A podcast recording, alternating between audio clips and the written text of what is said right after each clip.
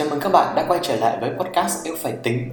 Như thường lệ thì mỗi thứ ba và thứ bảy hàng tuần chúng ta sẽ được lắng nghe một câu chuyện của khách mời. Mình là Thịnh sẽ đồng hành cùng các bạn trong số podcast lần này. Nhớ lại khoảng thời gian giãn cách xã hội, chắc hẳn ai cũng có kỷ niệm khó quên.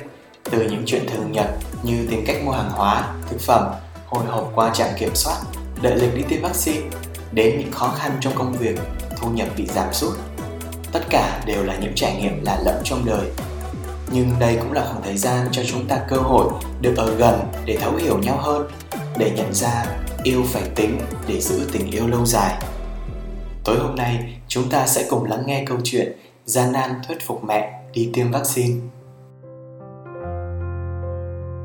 Mẹ anh năm nay đã ngoài 80, người lớn tuổi thường có cảm giác cô đơn trong chính ngôi nhà của mình.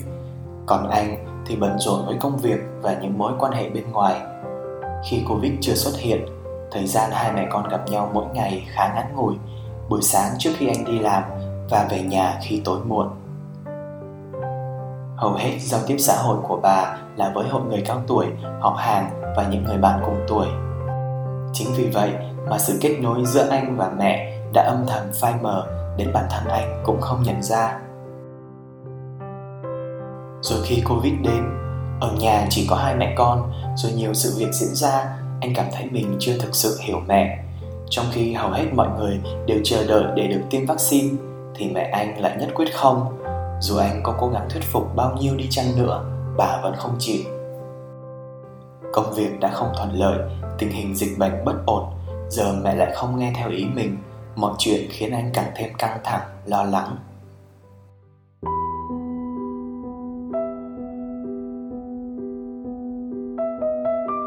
Hàng loạt câu hỏi chạy trong đầu anh Tại sao mẹ lại không nghe theo ý mình? Tiêm vaccine là tốt sao lại không chịu chứ? Với quyết tâm phải thuyết phục mẹ cho bằng được Anh tìm đủ mọi thông tin tích cực để nói cho mẹ xem Tìm sự trợ giúp từ các cô chú, người thân để khuyên mẹ Nhưng bà vẫn chưa chịu thay đổi quyết định. Điều đáng ra anh cần làm từ đầu là hỏi nguyên nhân vì sao mẹ không chịu tiêm vaccine thì đến cuối cùng anh mới ngồi xuống để hỏi mẹ sau khi đã thử nhiều cách. Bà nói với anh rằng bà sợ.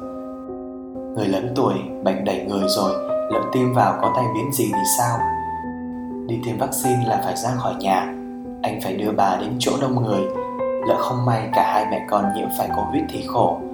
Bà lo cho mình một thì lo cho anh mười, nên thôi cứ ở yên trong nhà cho chắc. Sau khi nghe mẹ nói, anh mới nhận ra có lẽ vì ít khi trò chuyện với mẹ nên anh đã không hiểu được suy nghĩ của bà. Mẹ cũng có những lo lắng riêng và hoàn toàn hợp lý. Anh không thể áp đặt suy nghĩ của mình ép mẹ phải làm theo.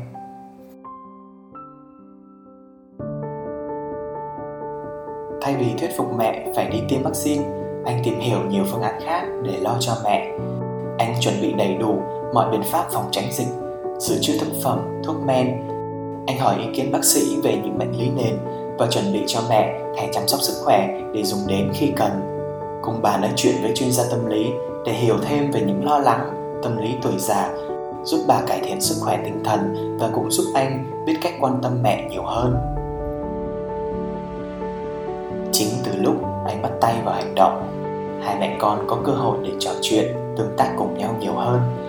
Sự gắn kết đã trở lại. Anh hiểu mẹ và mẹ cũng hiểu được sự quan tâm của con dành cho mình. Dần dần nỗi lo về vaccine của mẹ anh cũng được tháo gỡ và đồng ý để anh đưa đi tiêm vaccine. Anh nghĩ rằng thời gian giãn cách là một dịp để anh có cơ hội nhìn lại nhìn lại để hiểu mình hiểu mẹ mình. Và vì nhiều sự việc phải xoay chuyển cùng một lúc anh đã có cơ hội để hành động để tính cho mẹ chú đáo bằng nhiều phương án khác nhau miễn sao mẹ an tâm và sức khỏe của mẹ được đảm bảo cho dù hoàn cảnh nào xảy ra. Sau thời gian giãn cách, khi đi làm lại rồi, anh lại tiếp tục duy trì những điều anh đã điều chỉnh trong dịch. Anh hiểu rằng mình phải chủ động để tính nhiều phương án, không chỉ cho mối quan hệ của mẹ con anh, mà còn cho bản thân của anh khi tiếp xúc lại với các đồng nghiệp và khi đương đầu với những bất định trước mắt đó là câu chuyện của người con đã tính nhiều phương án để linh động điều chỉnh theo mong muốn của bố mẹ.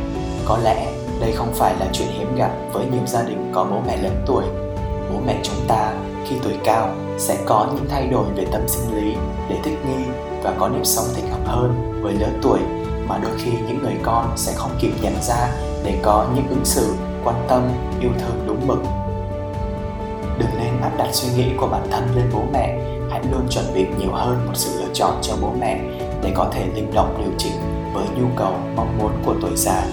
Đó là cách tính chu toàn cho bố mẹ để giữ cho tình cảm yêu thương dài lâu.